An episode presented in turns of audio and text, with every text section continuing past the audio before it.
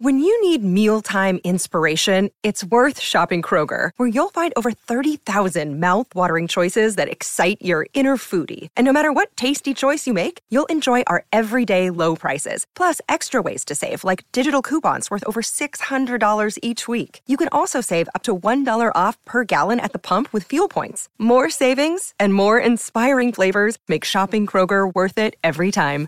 Kroger, fresh for everyone. Fuel restrictions apply.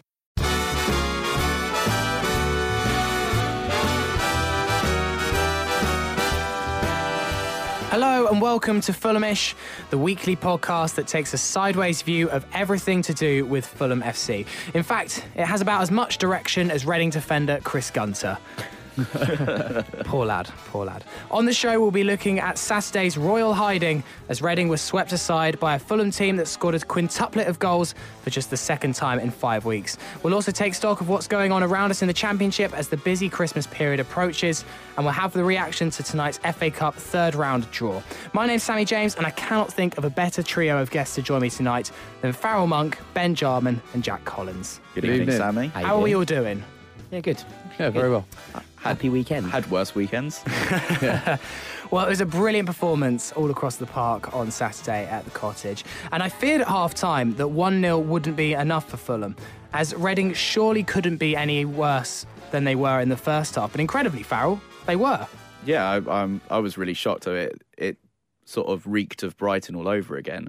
We absolutely dominated that first half, and you just thought we should have put away a lot more chances than we than we did. Um, but thankfully, we just came out all guns blazing, and Reading were worse than uh, than they were in the first half, and we were seemed to be even better. One thing, though, I mean, a lot of people are talking about quite how bad Reading were, Ben, but Fulham's style of play uh, completely countered the way that Reading have chosen to play much of this season. Reading kind of played the same way that they have been all season, and they just couldn't really deal with Fulham's high pressing. I totally agree with that. And one of the stats that I saw pre-game was that Reading had had the highest uh, posse- average possession in the championship throughout the whole season. Um, I was quite surprised that someone had firstly had more than us. Uh, How high Um, were we in that? Did you see? I didn't see, but I know Reading had around 68% average possession every single game. That is incredible. And that's what Fulham number. registered this weekend against them, which we basically fought fire with fire there. Um, it seemed as though Reading didn't know what they wanted to do when they didn't have possession, as in they hadn't been set up correctly.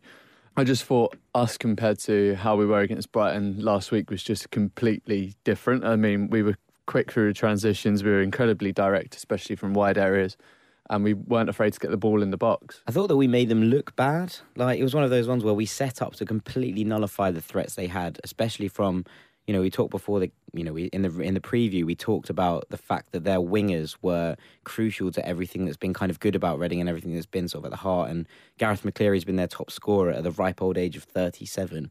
So you know, and he's banged in seven this season, four in the last five games. And That is incredible. yeah. I put it in the in the preview. We talked about um, both of us. I mean, we talked about the fact that Scott Malone versus Garath McCleary was kind of a key battle, not just mm. necessarily on the kind of wing, but actually that if we saw Malone and Fredericks getting on top of their wingers and starting to come into the game and being attacking forces, it'd be a sure sign that Fulham were in the ascendancy. And I think that that's the kind of we we completely nullified their threats, and their man through the middle, uh, Dominic Samuels, was completely ineffective. We dominated the midfield, and we completely sort of just shut them down and didn't let them play football. On And it- that point, the the return of Fredericks for me over the past, he's played four games now. Um, in those four games he's played, um, we've averaged two point five points a game. Um, credit to MJG on Twitter for that point. But his inclusion in those in those four games has been incredible. We've turned around our form completely, and we look much more of an attacking threat going forward. And the overlaps we saw, which which Jack has highlighted, um, really brought their wingers back and made them look like half half the team they were the week before. And we just look so much more. Didn't he of a- only play? a He only played threat. because Odoi was suspended as well. You would think. Fredericks potentially that. I think Fredericks brilliant. gives us so s- a, like a whole new dimension in Mm. both in terms of pace and in, and incision, just because he's not afraid to put the ball in the Mm. box and the way we're set up um, with our front four. just we over we overload the box as it is anyway. So Yeah. getting those balls in there quickly um, just really gives us that extra threat. his, his his pace is so crucial to how he plays because he he has that anticipation. It's very easy to actually turn around and go um, that whole sort of Glenn Johnson kind of thing where because he's so good going forward, he must be really bad going back. When Glenn Johnson, you know, he had his faults, but he was a pretty solid defender. Um, and you can't say that about Fredericks as well.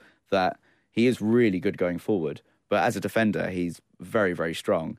Um, the amount of times, like not just Fredericks, but also Ream, the returning Ream and um, um, and Malone were able to get right on their first touch of all their attackers. Though, though their front three did not have like some any time on the ball to mm. even get their first touch in. The amount of times like Ream and Kalas, even before their striker got was anywhere near the ball, they were able to get a toe end, end on it, and that's probably why Reading just could not keep up with a high intensity football, not Yeah. just at the front, not just in the midfield, but also in defence. It wasn't it surprising inclusion, Tim Ream, coming into the side. My only thought is, what does Michael Madl have to do to get a game? Yeah, no, um, know. We said again another one from the preview that we were we were expecting to see Madl back in the side, not necessarily even before we knew Sigurdsson had an injury. It was one of those where we kind of expected Madl to maybe get a look in after Sigurdsson's kind of here and there second half against against Brighton. So it was it was exciting, but I think that whole Fredericks point is is crucial because it's the amount of times he came back across and made you know incredible challenges on the other side of the pitch and mm. a few when they were really like looking to break and hit us at the end of the first half were just some sensational challenges and it really was like an outstanding performance I thought he might have picked up an injury from one of those challenges. It was a kind of a last ditch tackle, and he was down for a minute or two. And I really thought, given his injury record in recent seasons, we may be seeing another one just as he's um, starting to get into a great run of form. Uh, and speaking of Ryan Fredericks, it was him that uh, played a crucial part in the opening goal. Uh, from Chris Gunter. Now, I've watched this back several times, and I'm still not 100% sure what Chris Gunter was trying to do. Sometimes you see own goals, like you saw Gary Cahill's against City on the weekend. You saw what Gary Cahill was trying to do. He didn't do it very well, but you kind of understood. Where was he trying to go? Was he trying to go back to the keeper? Was he trying to knock it out of play? Was he trying to hit it over the bar? He just, it looked like he was actually trying to score. It was a clinical finish. It was such a good cross from Ryan Fredericks that it put Gunter in such a terrible position that it was so fizzed in and put into that classic corridor of uncertainty that the goalkeeper can cut it out. He, it was so, going so quickly across that no one had probably had time to actually shout away or you know let it go or whatever or you know head it into your own net. I mean, if that was an instruction that maybe the keeper gave, but just gave him no chance really. Yeah. I think it might have been the sun. And he he Yeah. started gesturing to the sun in his eyes, and it Did it he? did give me a wonderful moment where it reminded me of the uh, the charge of the Rohirrim in Star Lord in the Battle of Helm's Deep, where you know they all go like ah. That is a middle class football chat if I've ever seen one. Yeah, I'm not gonna. You're not gonna hide from that reference. It, it was really one of those where he was like standing on the line, like look, like blocking out his eyes. And Oh looking no, at the sun. Gandalf the White is coming. Yeah, it was a huge reference, but um, no, the son is a Fulham fan. It really was. He was like sort of gesturing at it, and, and Paul McShane was having absolutely none of it as well. he looked at McShane, and McShane was just like, "No," it was like, but one of those, I'm afraid. I mean, got to be one of the best own goals since uh, Vincent Kompany's uh, a few years back for Man City. I think we ended up losing that game 4 2, but that Vincent Kompany goal brought us back on level terms. And also, are you about to say Touré. Kolo Touré? Kolo Touré scored a brilliant own goal against us for Liverpool. Um, unfortunately, we lost 3 2 that day, didn't we, to a last minute Sturridge goal. But that. State Steven Gerrard penalty. Yeah, was it Steven a Gerrard penalty. Oh, yeah, it was. was that the season they were supposed to win the league? Yeah. Yes, it was. It Yeah. was a season We went down. we that cleared was- 82 crosses against Man United. That was the game. That was the game before Meulensteen got sacked, yeah, it was. Yeah. Yeah. and we were really good that day. Yeah, we were. Yeah. Yeah. yeah. We were. It was it was a last minute penalty, wasn't it? Yeah, it Brilliant was. finish Um, it was Sascha Riether who gave it away needlessly. I think Yeah. maybe against Sturridge, which may be where you're getting Yes, I uh, think it was. mixed up. Yeah. Um, but yeah, I definitely think Chris Gunter's certainly got to go got to go into one of my favourite own goals of all time. And, And uh, then it had to go on Channel Five. uh, yes, did anyone watch Yeah. it? I tried to look for it, uh, clip for it today, but couldn't find There's a anything. brilliant tweet uh, that was retweeted onto my timeline. Not sure who who um, composed the original one, but his face is just a picture. it's brilliant. Well, fair play. He was he was actually very um, humble and quite well spoken about it. And you know, fair play to him for going on because it would have been very easy to cancel that TV appearance, wouldn't it? Yeah. But yeah, I mean, he was very like he was like he didn't really say much about the own goal, and in fact, he was the only person on the panel that was giving Fulham really any credit. It was sort of one of those where everyone was like, "Oh, off day for Reading, huh?" And he was like, "Look, Fulham were really good. Like they they outplayed us. They took all our strategies and they they nullified them. And you know, he was like, we were beaten by the better team on the day, and everyone else was like, "Yeah, but bad day for you." He was like, They're always like, "Come trying to on, get lads." a soundbite, those guys, aren't they? "Yeah, indeed." beaten by a better team and the angle of the sun. Um, second half, we looked very dangerous every time we went forward. All very good goals. Uh, the one I wanted to pick up was Aluko's. Uh, there seemed to be a very big mix-up after his goal. Do we have any idea what happened there? The linesman seemed to think Martin was offside, even though he wasn't, but then decided he didn't interfere with play, which I think he did. So you do because I don't. I really don't think he interfered. I interfered don't think with play. he did. From my personal opinion, obviously we're, we're all slightly biased on here, so you take this with a pinch of salt. But when Martin tries to to get hold of or get on the end of that ball, the ball has already passed. Firstly, the keeper, so he's not interfering with his line of sight, and then secondly, it's also past the the defender, and lastly, he doesn't touch it. Yeah. So in all three of those counts, should make the goal completely legitimate. Well, Farrell, I know you're an ex-referee slash is a referee. Fa- Maybe- failed. maybe you could I wouldn't take my but- opinions. Uh, but no, I totally agree. It is that is the rule of law. If he did touch it, then that would be offside, and it it must be that the linesman was like, just to make sure I'm going to flag it. I mean, it's already gone in. I'll flag it. Therefore, I'll get the referee over just to make sure that that was the case. Um, if it was, if Martin was probably five yards to the right where he was in front of the keeper, you would definitely say he was interfering with play. Yeah. But He's not, not. in that Okay. situation. He's behind the keeper there. I saw an interesting. How annoyed thing. would the Luco have been though, if Yeah, he did really. Oh, touch what it? a goal. Someone on Twitter, uh, no, the Reading Get Reading live feed of the game suggested that the flag was up for a foul on McShane. Why? Because he was what? absolutely roasted by Aluko. No, no, no. That wasn't McShane, McShane. was McShane was in the box with Martin. Yeah, oh right, was. okay. And he thought they thought I think that Martin had slid through McShane to try and get to the ball and thus denied him the opportunity of almost trying to get back on the line. That is clutching it. at the smallest what- straw. That's what I thought. But no, in fairness, they were like, we don't think it's a foul. We think it's the right decision. But Oh, they were like, that's what they thought it had been given for, which I thought Right. was just an interesting alternative option.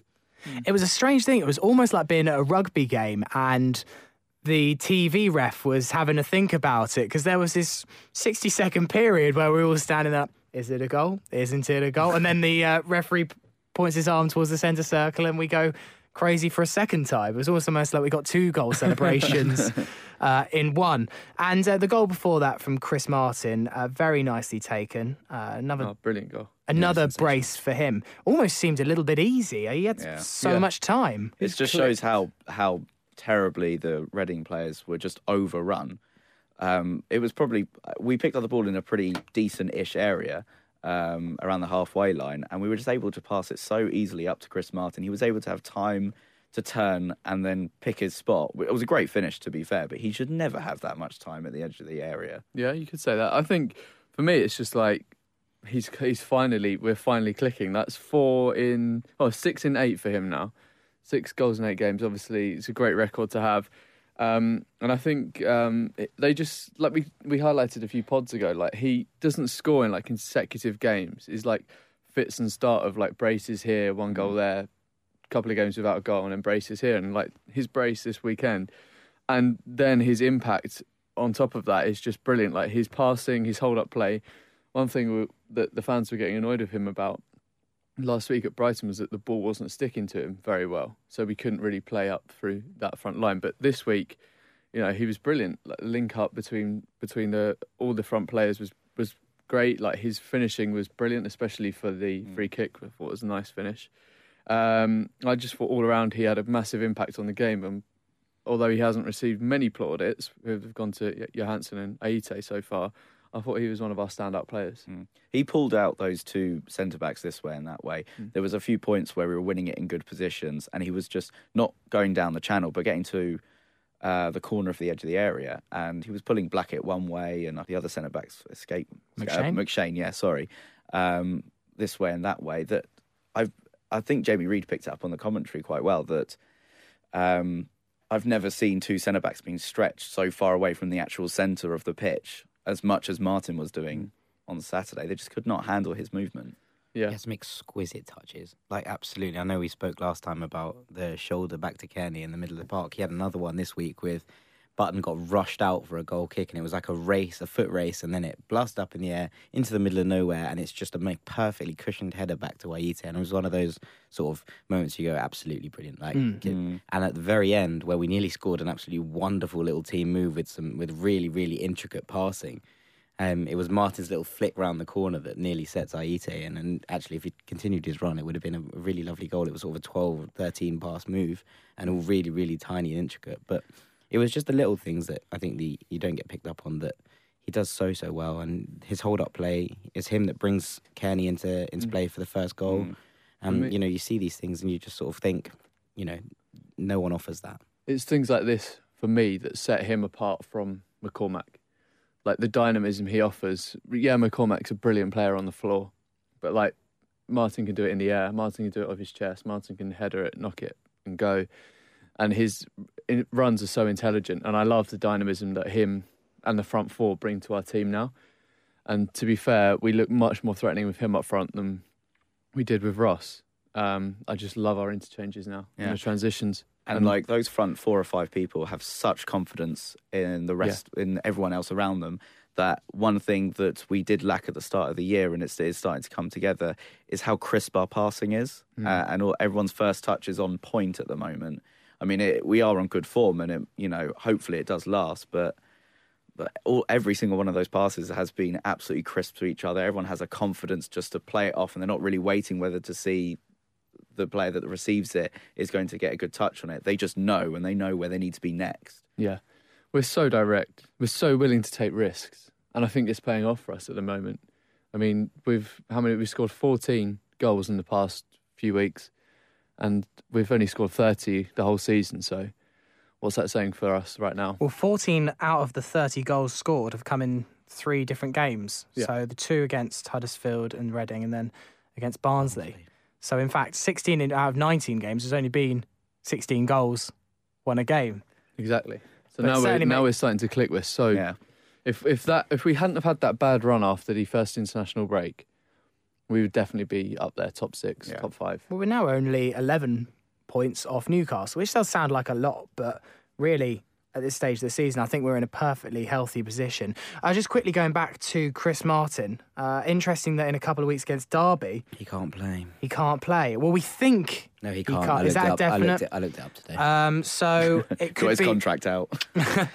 so potentially an opportunity for Smith if we want to play the same style, maybe with Chris Martin, although he doesn't offer the same uh, kind of options. Potentially run out for Corley, or potentially Big Stevie Humphrys. yes, I don't think that that's the right No. decision. Do you And think I he'll know there's- probably play Aluko up front instead and put Piazon on? Maybe, but I don't know how we'd work like that because we rely on the kind of physical presence to get the ball mm. down to our things. I think I think the actual option is probably to play Smith, much as it Yeah. as much as it pains me to say it. And I don't think it will be the same, but at least then you have a target man still in the box for someone like Fredericks to hit and someone like Malone to hit. That if it comes back, then we can deal with it. And you know, as we know, we're all not you know huge Smith proponents in this room. But don't get me wrong, I think he's a lovely bloke. Oh yeah, big fan, big fan of Matt Smith in general. I'd love to go for a pint with Matt Yeah, Smith. Yeah. yeah. So there's a story about how he played up front for, for Manchester University with Jack Whitehall, um, and Whitehall was telling this story on, on some bizarre program or other the other day. But you know, it's funny how how, how paths cross. I did know they were good friends. I didn't know it was because they played football together. Yeah, Very Yeah. interesting. That's probably why Jack Whitehall has got the link to playing those charity games, maybe. Yes, actually, he has cropped up in Fulham charity matches, and I always did wonder. he's also just quite good. Well, Jack Whitehall. Yeah, he's, he's well. I mean, I'm not. He's not good to the point of like being, you know, a professional footballer. No, I'm not thinking he should be the option for Derby County. No, but he, he like in Over those charity Crawley. games. He's never. Um, he's never. Jack, if you're he's never listening, ridiculous. Yeah. friend of the podcast. come on, Jack. Come on. You're better than Because he's a free agent, I suppose he'd, he'd be allowed pa- uh, past the transfer window. if he wants to come on the podcast, he's more than welcome. I know he's got a tour to promote. I Right. do totally agree, by the way, that Smith will will play, and I, I do think he should play. And we did say earlier on in the podcast, uh, earlier on the season, that Smith is actually an all right option to have as a backup. Yeah. He knows that he knows the team. He knows the players around him, and he knows our style of play. TC loves him as well. They're best mates. They're literally like so close. It's a bit like they're so happy when they score. Like either of them scores, they're both like, hey, like jumping around at the corner flag. Did we all see Tom Cairney at the uh, Justin Bieber gig last week? No, That doesn't surprise me. He- He went to Justin Bieber. If you checked out his Instagram story, he was loving it. He was front. He was front row, about si- about six feet away from Justin. Maybe that is, that His- caused the upturn. his hair must have blocked a few uh, few people's views. Yeah, I know. Well, he's modelled it on Justin Bieber circa 2011. the old Bieber lid. We were 2 0 up, and then another key incident in the match happened. Uh, it was the red card uh, from Williams of Reading. Now, did anyone actually see it? Because I've managed to only just about see it back on a replay, but at the time, I didn't see what happened at all. Even the replay, it's not particularly clear, particularly clear, is it? No. In terms of Johansen kind of shuts him down in the box and sort of follows through, not massively so. And Williams falls over, and then as he's on his way over, sort of brings Johansen down, and then his leg goes into his Mid drift. ab- yeah abdomen. yeah. I mean, that's, that's look- that was my understanding of it. It- There's only one angle that shows it, and I'm not sure if that's just because we're a championship club now that we can't get the right angles to show things. There's only one angle, and it's kind of sort of from the dugout almost Yeah, yeah, towards yeah. it. Yeah, yeah, that's what one we saw. Uh, what the the only thing I thought about it was that it was one of those things where if the referee's seen the like stud marks, I think the only thing that we can kind of determine is the referee's gone looked at the stud marks on on his chest and gone on his midriff, I mean, and and gone. There's no way that you could have got that deep into him without kicking out, almost like without should a referee be? Purposely kicking out. yeah, or that's the only kind of conclusion I can come to because it was only, like he pulled him away and Johansen went over and like lifted his shirt up and showed him what happened, and then the referee made a decision. So I think of, the I think the linesman actually probably had the best view of it, apart Mm. from the people in the first row of the Hammersmith end, and it, they must have had a chat about it. I saw or- I saw a live video from the that side of the Johnny Haynes stand, Mm. which uh, saw the incident. I couldn't you, again you couldn't tell, but everyone around the the camera viewer at the same time went ballistic. Like literally, like get him off, get him off straight away. So I mean, they must have seen something because I mean, I'm in H2, so I had a good view of it, but I didn't see it. I was too busy watching the ball. but also his back would have been to you.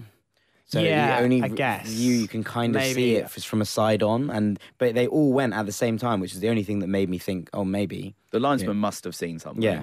Well, that's Well, it looks just about, um, in hindsight, like the right decision. I mean, how the referee got to it, uh, I guess we'll never fully know unless he, he explains it. because referees are superhuman. obviously.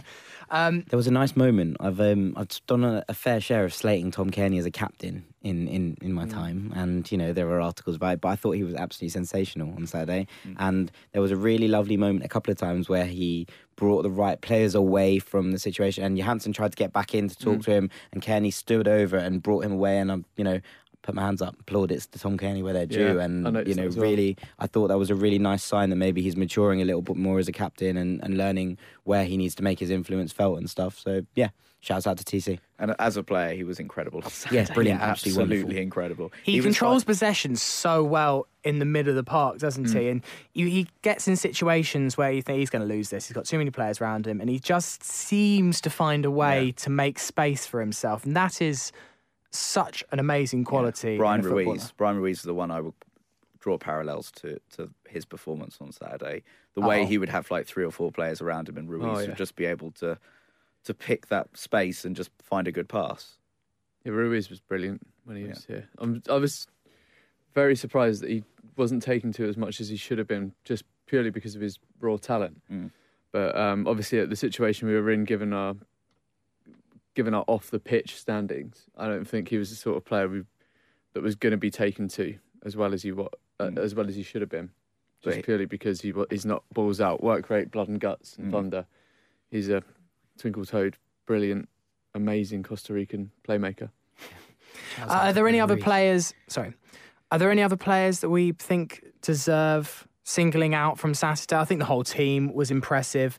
Uh, from Ream, who came in at the back, and I was very unsure. I thought he had, apart from a couple of shaky moments in the first five minutes, I thought he was fairly competent throughout. All right, the way uh, to Martin up front, I thought it was um, a stunning performance. Is there anyone though that you think uh, should be singled out for particular praise? I'll I'll let Jack do Stefan Johansen, Yeah, and I I'll mean, take um, I'll take Floyd Ayité. Okay. I think that his directness just adds so so much to the team. Um, the way he just torments both wing backs the whole way through the game.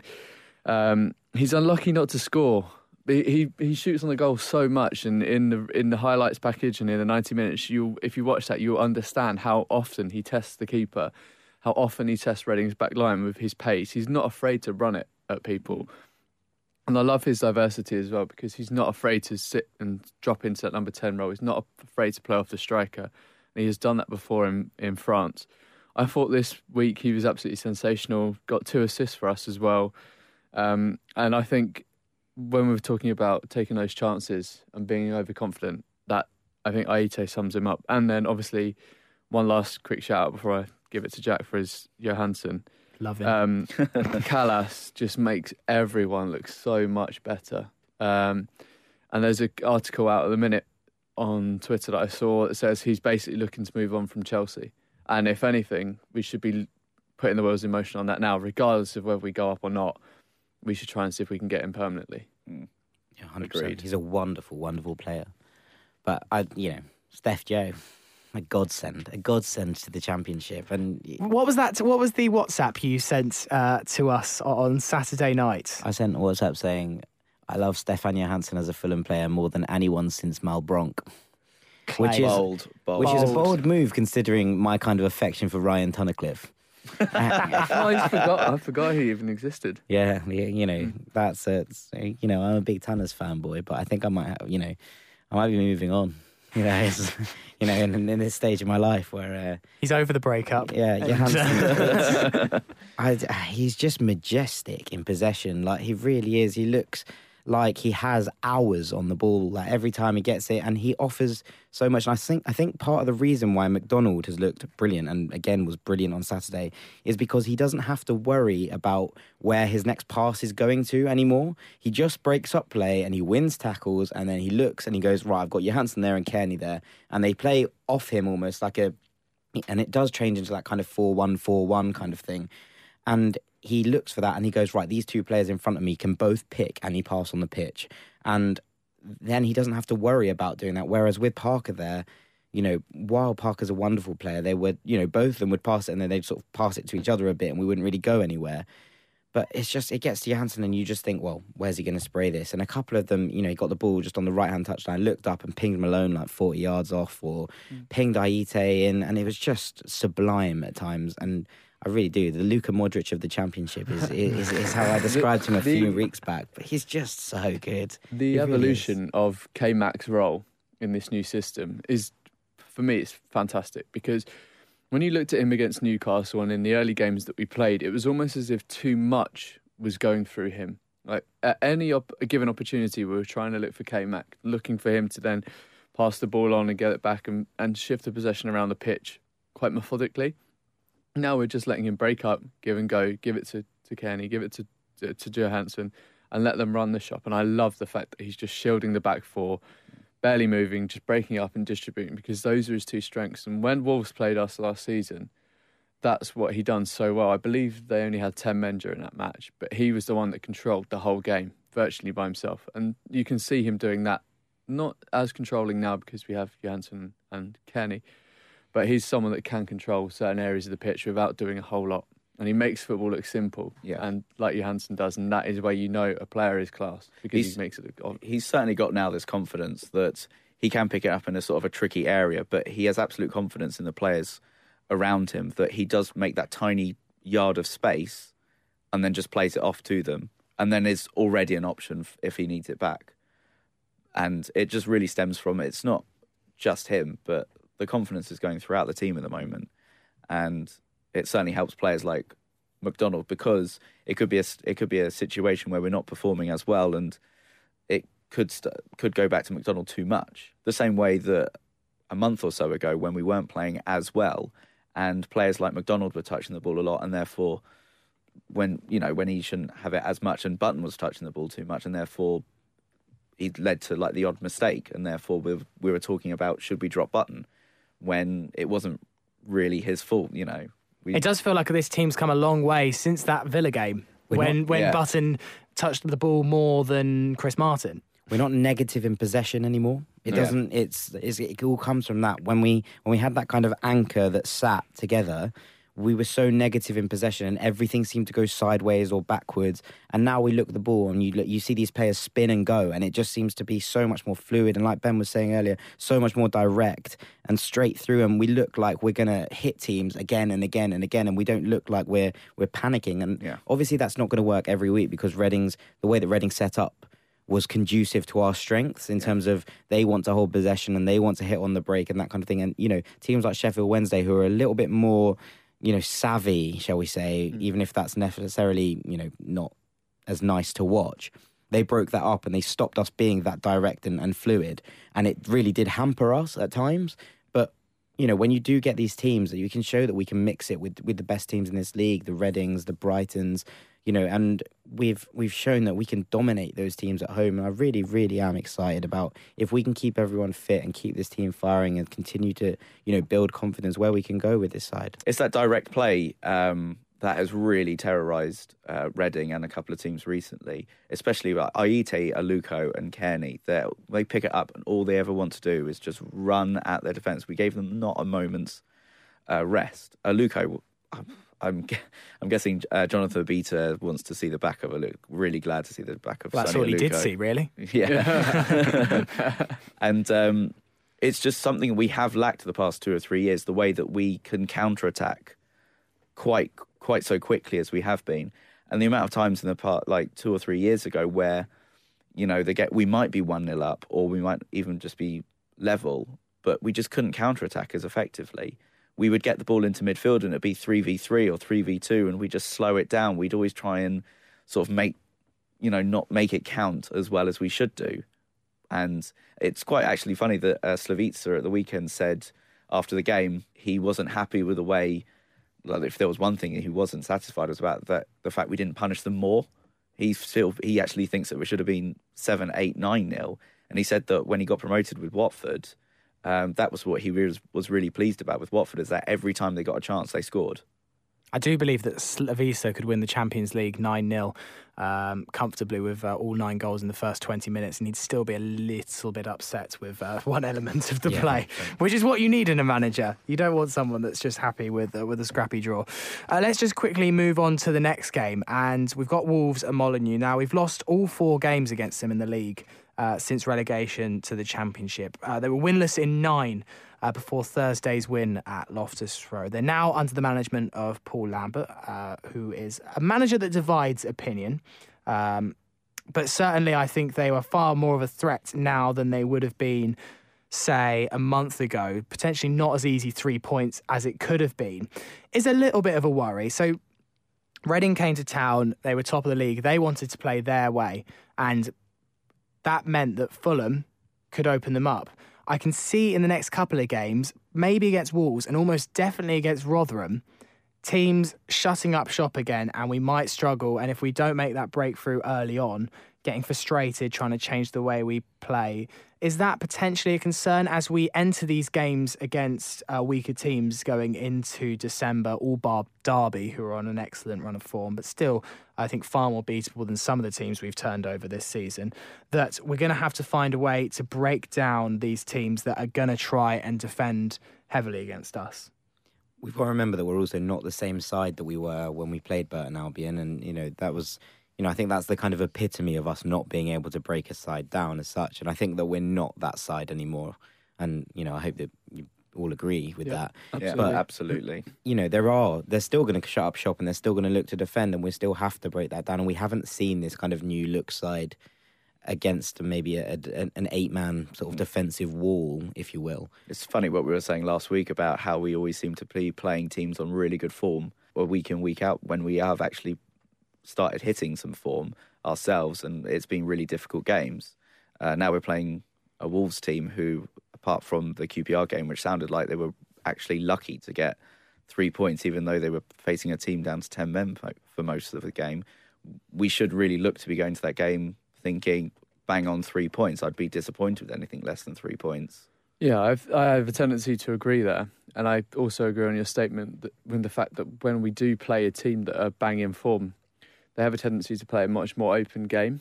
Mm. Whereas if you're a team that's struggling, they obviously are looking to con- conserve where possible and try and pick up points um, again where possible.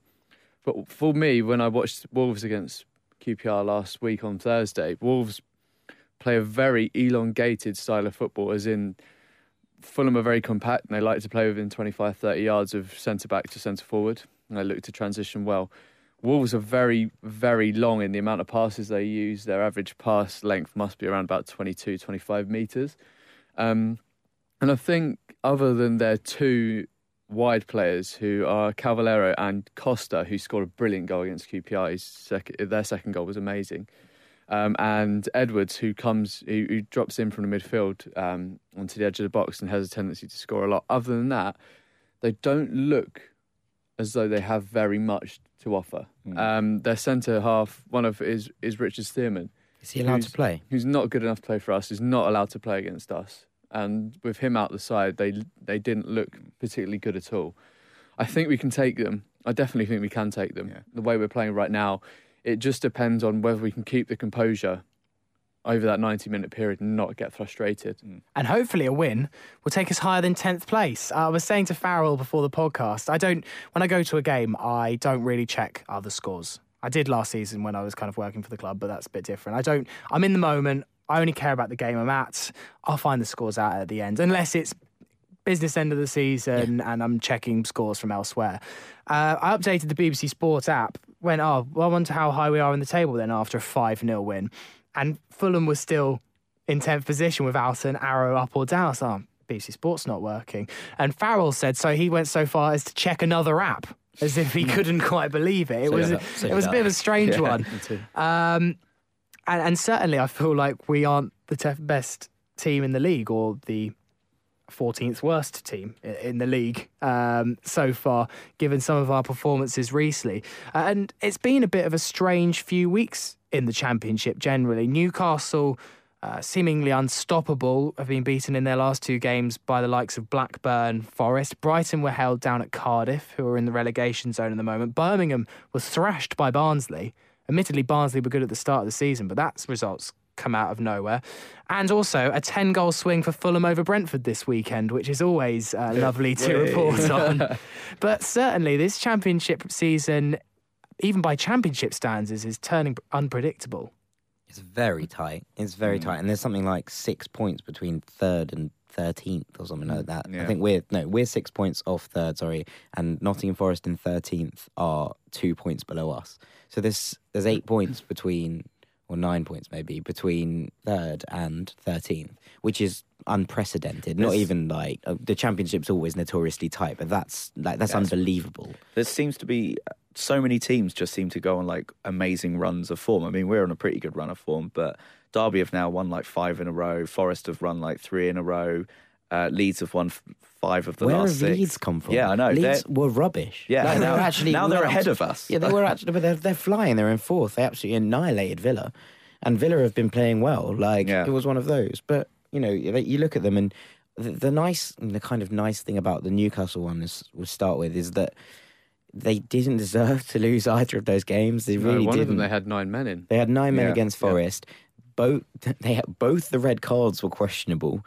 Both the penalties that were given against them were questionable, and they had a goal disallowed, which just hundred percent shouldn't have been disallowed. And you know, it's nice to to a point to see other teams apart from us dominating games and, and, and, and deserving to win games and not winning. And it's a bit sort of reassuring, to be honest, to, to see it happen to teams like Newcastle and teams like Brighton who just seemed to who just couldn't get through Cardiff. And it was one of those that you really expect them to be turning around and yeah. winning. But that, that would have been the surprising one if Brighton. I think if Brighton actually won that game, they would have gone top. Yeah barring goal difference. Barnsley were, you know, as you said, they were, you know, started well and they didn't, you know, then they dropped off. And I've really got to say, I think that's because uh, Conor Hourihane became got injured for that middle period, and he is an exceptional dead ball specialist. And they scored. First one was a free kick. The second one was his cross from sort of you know a standing sort of start. Like rolled the ball on and then swung one in. The third one was a free kick as well. So like you know, when you have that kind of delivery and that kind of your player, and also they scored their last two when Birmingham were down to down to ten. Mm. But when you have that kind of ability in a in, in a in a delivery and in a set in a set piece specialist, you know, you're always going to get goals, and there are always going to be games where where things just go your way. And I expect him to see see him in the Ireland set up very soon, which will be a, an exciting one for me. Are you sure they just weren't devastated from Malone's worldie against them? Oh, yeah, classic. That's that was it. All, all confidence went straight out of the Barnsley camp, and that was that. One thing we we um, have noted from last season's championship is how close it was. Um, but last year on week 19, so the round of games I believe we're on now, the top six didn't change till the end of the season. This time round, I think, or I, I definitely feel like we're going to see a lot of change in that top six. Yeah. There'll be a couple of teams that fall out of it towards the end. There'll be a team that comes maybe like Crystal Palace did all those years ago, all the way from relegation all the way up to the playoffs on, Yeah. on the final few weeks. And, then And I don't up. think it's beyond doubt. You see a few of the teams that are in the lower halves of the table.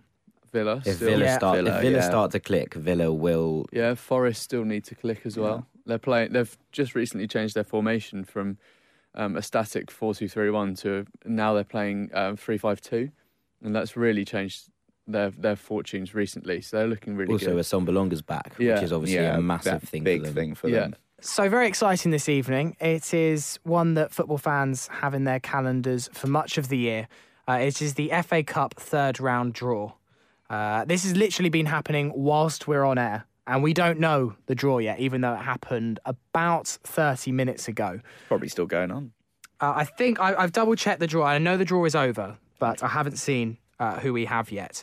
So I just wondered who you'd potentially like in the third round before we reveal who it is. Jack, any idea who you'd particularly like? Well, I plumped for Charlton because away because I really like the Valley, and the Valley is the only ground where you can have a pint while watching the game because their gantries are on the same level as pitch view, so you can stand in the entrances and exits and have a pint and watch the start of the second half. okay, But so Jack just wants a pint. the problem with that is that Pal- that Charlton aren't through yet.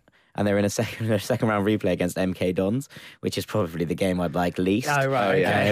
Um, so MK not- Dons is an awful, even though it's an easy place to get to, as in the town, but the, the stadium is just woeful. I'd like AFC Wimbledon or maybe Crystal Palace away. They're the two games I'd like. Ben, yeah, I think I'd like like to go back to Palace again, um, or yeah, Charlton would be a good one actually. Yeah, or Leyton Orient. Are they in it still?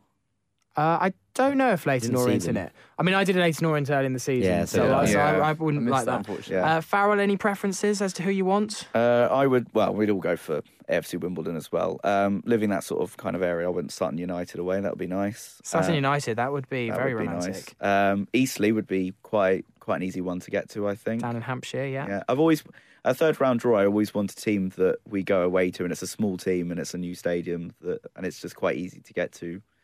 Generally, it's just something new, and it means that it's quite an easy game as well. I'm a big fan of the Northeast. I'd quite like a Sunderland away. I know that's a, the kind of game that everyone would actually hate. But like Yeah. with like, I went to uni up there, and with those routes up there, I'd love to go back to. Love to just pop in back to the Northeast. For, What for a about game. a trip up to Cumbria to face Barrow? No, thank you. No, I, I mean even that's a bit far, man. I'm not. That is on the, nearly on the border of Scotland. And uh, really quickly, who we'd hate in the third round?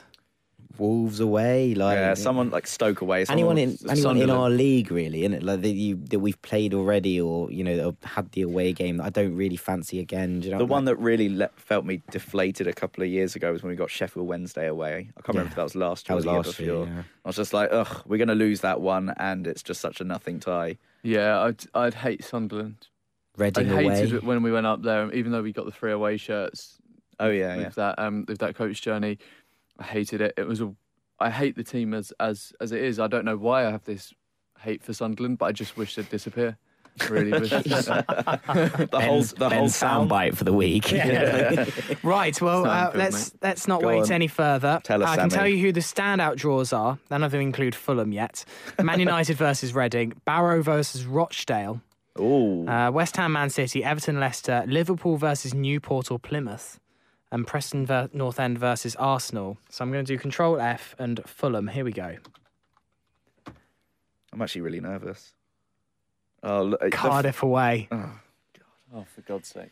Ah, that's such an uninspiring. That's fixture. got It's gonna be Rickie on, like- Lambert, 87th minute Oh. winner, written all It's over. gonna be a Especially- Thursday especially night, si- isn't it, as well, or a Wednesday night? Especially since No, I we think it's play a we Saturday. play like Cardiff away like a few weeks later as well in like mid February. Yeah. That is possibly as bad as I think it can get. yeah, that's a disappointing draw. It's just Although so we might be able to win it. That's the, the only. I've just you know, the only caught actually. Uh, Sutton United got AFC Wimbledon. No Oh, wow. way. That's brilliant. So- right, let's South- all go to that instead. Yeah, well, that sounds like a much better day out. the That's a day Fulhamish podcast is now Suttonish podcast. Uh, well, at least that means one of them will be in the fourth round draw. Yeah. Uh, so we can potentially uh, pick that one up. Well, I mean, how important do you think the cup will be this season to Fulham? Uh, do you think Slavisa is going to take it particularly seriously? It's one that the fans always do want to do well in, even if potentially no one really sees Fulham winning it or even reaching Wembley. But it's one that I think the fans always want to do well in, isn't it? I mean, like every cup. A good but- run out for the likes of LVC and Mm.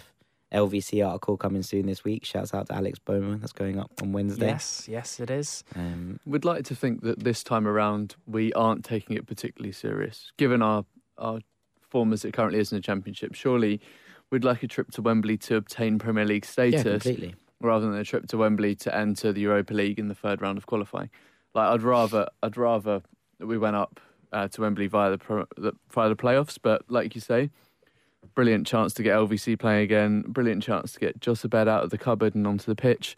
Um, and Sessegnon as well. Like to see him get another run out. Adeniran, Tunnicliffe, you know all these Kebano. players on all these players on the fringes and, Mm. and looking for a game. I think it's I think it's a good thing. It might get Stevie Humphrys a game. I Yeah. think that might be interesting to see what happens. I love I'm not fact look- that we jump from Martin to Smith to Stevie Humphrys and we completely miss out. I'm sorry, Cauley needs, Cauley needs to go out on loan. Yeah, I'm we- really sorry about it. That, you know, it's one of those ones that he just needs to go out on he loan. needs a bit of confidence he's because I do goes- I do actually rate him yeah, a so little do bit. I. England's he- Ronaldo.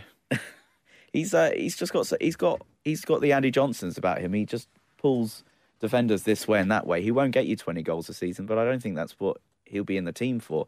I, he never seems to be playing alongside another striker. He always seems to be playing as an all-out like a striker by himself, and I just don't think that's his game. Yeah, I really do think that him going out on loan could be the making of him, and it really could, and it could be a, a brilliant thing for Fulham Football Club to, you know, when we're back in, you know, next season or the season after, looking for, you know, the striker that's coming in full of confidence, young, and also likes the club and wants to be a part of it. Mm. And obviously, he's friends with all the Fulham camp, so it's kind of a bit one of those tricky ones to be like, oh, I'm, I'm not making the team, I'm going to go out. But I think that it could really, really do him some Yeah. good. I really do. Unfortunately, in an FA Cup run, he was talking about all these other players, but I don't think Bettinelli would even get a shout in. He'll probably end up playing uh, Joronen again, wouldn't Mm. he?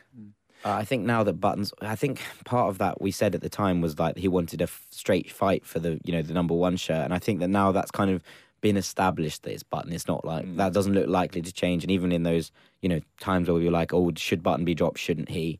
You know, it, it Bettinelli didn't get in the team. I think that now you'll start to see Bettinelli. I think Bettinelli will play in that FA Cup. I really. I hope. So, I hope so. Yeah, me too. I like bets. Well, we will have to wait and see. At least, I guess, the silver lining is that it is a winnable game in the third round and it could potentially uh, mean a slightly more prolonged FA Cup run. As uh, it's always disappointing to go out in the third round like we did to Sheffield Wednesday. It feels like your season's a bit incomplete when you don't have a few of those extra games. Uh, in January or February. Right, uh, that is time. We are nearly coming to the end of the podcast. Secretary Jack, uh, what is the title of today's podcast, please? I think we're going to go with you know a five goals and a five card draw. We'll go with a royal flush. A royal flush. Love Yeah. it. Brilliant. Okay, well, thank you once again for listening this week. Thank you for joining me again, gentlemen. You're very Yeah. welcome. A very big milestone for Fulhamish last week as we broke 10,000 listens over all of our podcasts.